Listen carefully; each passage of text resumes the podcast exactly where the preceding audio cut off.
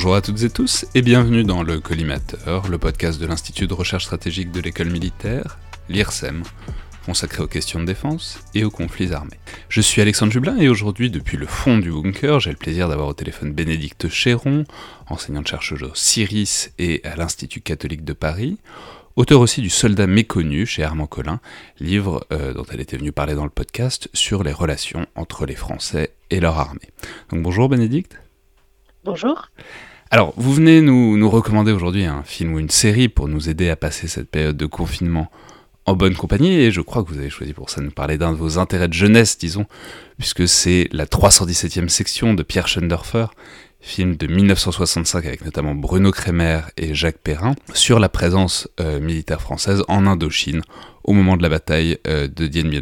Alors, pourquoi je dis intérêt de jeunesse? Parce que, euh, avant de travailler plus directement sur les liens armée-nation, vous avez fait votre thèse sur le cinéma de Pierre Schendorfer, qui est d'ailleurs devenu un livre en 2012 chez CNRS Éditions, pour ceux qui voudraient euh, approfondir le sujet. Alors, on, avait déjà parlé du film euh, avec euh, Jean Michelin en décembre dernier, à l'occasion de l'épisode sur guerre et cinéma, avec la revue Infliction, où il en expliquait la réception et le côté culte pour les militaires, mais euh, vous avoir au téléphone, Bénédicte, nous permet évidemment de changer un peu le regard et l'angle euh, sur ce film, qui est tout à fait central euh, dans l'histoire du film de guerre français. Alors, Bénédicte, expliquez-nous peut-être pourquoi vous pensez qu'il serait donc bon que nous passions tous un peu de notre confinement au milieu de la jungle indo-chinoise, en compagnie d'un jeune officier un peu bleu et d'un sous-officier roublard. Alors d'abord parce que euh, ce film de la 317e section est euh, un des rares grands films de guerre français euh, réalisé par un, cinéaste français et que donc euh, ça mérite d'être souligné. C'est un film qui a des qualités euh, cinématographiques intrinsèques euh, au-delà même de son sujet et de son objet, au-delà même du contexte particulier de sa réalisation et au-delà du parcours particulier de Pierre Schoendorfer. C'est un film qui a une qualité visuelle indéniable. C'est un film qui a été récompensé au Festival de Cannes de 1965 du meilleur scénario et c'est évidemment pas anodin en 1965 que ce film soit récompensé alors qu'il parle de la guerre d'Indochine et qu'on est en 1965 jusqu'au juste au sortir de la guerre d'Algérie. Euh, et c'est un film, euh, au-delà de ses qualités intrinsèques, en plus, qui est un des rares films à faire sortir euh, du trou de mémoire national qu'est la guerre d'Indochine. voilà, ces images, c'est cette thématique, et, et je pense qu'il présente vraiment un intérêt très fort, à la fois donc pour ses qualités intrinsèques et à la fois pour son intérêt euh, sur un conflit euh, dans lequel les armées françaises se sont trouvées engagées après la Seconde Guerre mondiale et qui est finalement assez peu raconté à la fois euh, par l'historiographie, il y a bien sûr quelques historiens qui travaillent sur ce sujet, mais on sait que c'est un, sujet qui n'est pas massivement traité, et puis assez peu traité par la production artistique et littéraire. Ouais, mais alors je, vais le dire. Euh, déjà, je rappeler, j'ai oublié de le dire, mais que le, le film est, euh, est, disponible à la demande sur la très bonne plateforme la Cinétech.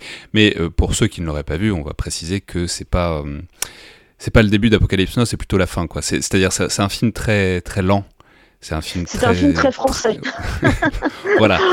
mais, c'est pas du euh, Michael Bay, quoi. Il n'y a pas des explosions partout. C'est très lent, c'est étouffant, mais, mais, mais dans le sens propre du terme. Pourquoi? Bah Parce que la jungle est étouffante euh, au sens propre du terme. Et où c'est vraiment quelque chose qui se passe. Euh, voilà, enfin c'est vraiment, c'est presque un drame intime, quoi, mais au milieu de cet espace gigantesque et de cet enjeu gigantesque que sont la forêt indochinoise et euh, l'avenir, le destin, disons, euh, de, la colonie française.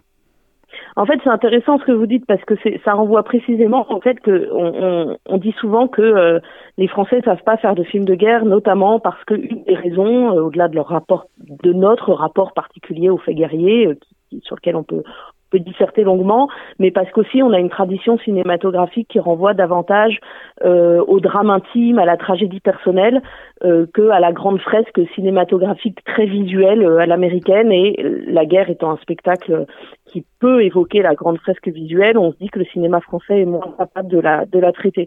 Or là, on a l'exemple d'un film de guerre qui ne fait que raconter la guerre, dont la guerre n'est pas qu'un prétexte lointain, euh, qui précisément est traité sous un angle très intime, très intimiste, avec un nombre de, protagonistes extrêmement restreint, mais une capacité pourtant à faire sentir la dimension collective euh, qu'il y a dans ce conflit armé, comme dans tout conflit armé, la capacité à faire sentir la foule d'acteurs en fait engagés autour du très faible nombre de personnages euh, qu'il y a dans ce film.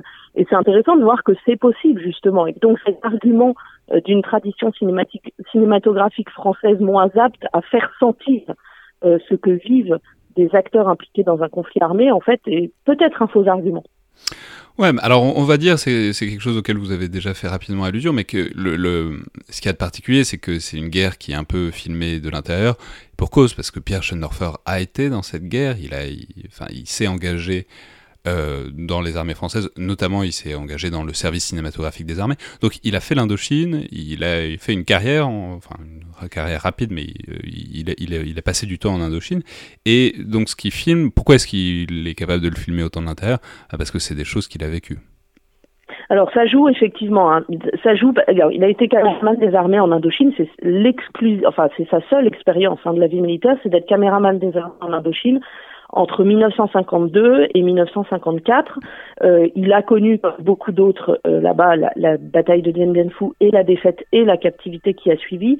Donc, en fait, il, a l'expérience euh, vraiment très personnelle de, de, la fin de cette guerre d'Indochine, du drame, de la tragédie Dien Bien Phu et de la captivité. Donc évidemment, ça joue dans le regard qu'il porte. oui, on peut dire que c'est du coup, du coup, il a une caméra qui est pas, euh, disons, exotique, orientaliste. Enfin, c'est pas une caméra qui est là pour faire du tourisme. Et voilà, il, il le vide un petit peu. On retrouve, on retrouve, mais c'est toujours un peu inévitable. Enfin, c'est toujours un peu inévitable avec l'Asie du Sud-Est dans, le, dans la production artistique française. Il y a un tout petit peu d'orientalisme d'exotisme à certains moments très brefs du film, mais c'est vrai que c'est assez marginal. Euh, ce qui joue aussi, en fait, c'est le fait que euh, cette expérience qu'il vit entre 52 et 54 se situe pour lui au moment où, comme il disait, il est passé à l'âge d'homme, et donc pour lui, ça a été son expérience initiatique euh, du passage à l'âge adulte. Et dans cette expérience initiatique, euh, ceux qu'il s'est trouvé comme euh, comme modèle et comme maître étaient les lieutenants et les capitaines de la guerre d'Indochine parce que c'est eux qu'il a vu exercer un commandement au plus proche euh, des opérations qu'il a pu suivre lui avec sa caméra. Et donc tout ça euh, crée euh, le, le, cocktail personnel qui lui permet de mettre en scène euh, une section donc qui est une section qu'on appelait une section jaunie hein, dans la guerre d'Indochine, c'est-à-dire en fait avec des cadres euh, français et puis euh, une, une troupe, euh, une section qui est pour le reste essentiellement composée de supplétifs euh, locaux. Il, il, met en scène cette, cette guerre-là par le prisme exclusif de cette section parce que c'est ce qui pour lui dans les opérations qu'il a suivies avec sa caméra pendant la guerre d'Indochine a été à titre personnel le plus formateur et le plus marquant. Il aurait pu choisir de raconter autre chose que la guerre d'Indochine. La guerre d'Indochine, ça n'est pas seulement des petites unités jaunies euh, perdues au fin fond de la jungle cambodgienne euh, pendant des semaines. La guerre d'Indochine, ça a aussi été des manœuvres euh, dans des zones de plaine, dans des zones de rizière, euh, avec des unités pas ou peu jaunies, des moyens logistiques supérieurs à ce qu'étaient les moyens des sections isolées dans la jungle, évidemment. Mais lui, c'est cette, cette histoire-là qu'il raconte parce que c'est celle qu'il a le qui l'a davantage marqué. Ouais, on peut ajouter que c'est intéressant parce que le, disons le, centre, pas de l'intrigue, mais disons de l'action, c'est vraiment la relation entre le jeune officier qui est joué par Jacques Perrin et le sous-officier qui est joué par Bruno Kremer. Et c'est intéressant parce que c'est une relation et c'est un, truc qui est un grand classique du film américain on voit très souvent dans le film américain l'idée que les sous-officiers sont vraiment euh, l'âme et l'essence et l'efficacité de l'armée et que les officiers se débarquent un peu là. C'est beaucoup moins présent, présent dans, le film et la culture française. Il y, a, des bonnes raisons à ça. C'est aussi qu'on forme pas les officiers en France comme, comme aux États-Unis. Mais ici, enfin, paradoxalement, du coup, c'est un peu une intrigue qui est assez habituelle dans le cinéma américain qu'on trouve euh, ici euh, dans, dans, dans ce, cette 317e section. Alors, ce qui est intéressant, c'est que les, militaires français et américains, parce que la 36e section fait partie des films qui sont projetés euh, régulièrement aussi dans la formation des officiers américains, précisément pour raconter cette relation particulière entre le jeune officier frais et moulu de sa formation initiale et euh, le vieux sous-officier euh, déjà blanchi, blanchi sous le harnais ayant une forte expérience de la guerre. En fait, les militaires français disent pour beaucoup euh, que euh, la relation telle qu'elle est montrée dans la 317e section euh, est assez emblématique de ce qu'ils vivent eux au début de leur carrière. Donc, si c'est raconté dans, dans le film de cette manière-là, c'est probablement aussi qu'il y a une part importante d'inspiration de, réaliste hein, dans, dans, cette mise en scène. ce qui est intéressant aussi, c'est que dans ce dans ce duo entre le, le jeune le lieutenant incarné par Jacques Perrin et le vieux sous-officier incarné par euh, par Bruno Kremer. En fait, dans cette relation particulière, c'est aussi euh, un moyen pour Pierre Schoendorfer de mettre en scène euh, les échos des guerres qui viennent de s'achever pour la population française. Le, le, le, personnage incarné par Bruno Kremer n'est pas simplement un vieux sous-officier, un officier, un vieux sous-officier expérimenté. Il est aussi euh, un personnage d'origine alsacienne. La famille de Pierre Schoenderfer est d'origine alsacienne, qui a été un malgré euh, pendant les, les, les, guerres enfin pendant la, la, mobilisation par les Allemands, pendant la, qui, qui, a cet héritage en fait des malgré nous. Euh, on, on, a euh, l'écho de la Seconde Guerre mondiale aussi chez ce personnage, et alors que le jeune euh, le jeune lieutenant, lui, sort tout juste de sa formation initiale et lui arrive en Indochine euh, tout frais avec simplement des idéaux euh, acquis euh, dans l'expérience récente de la libération. Et là encore, il y a une expérience personnelle pour Pierre Schoenderfer puisque il racontait qu'il avait essayé de s'engager dans la résistance. Son jeune âge l'avait empêché dans cet engagement et qu'il avait eu l'impression en fait de manquer ce que ses pères, grands-pères, ce que ses aïeux masculins avaient vécu dans leur parcours d'homme à la fin du 19e siècle et dans la première moitié du 20e siècle.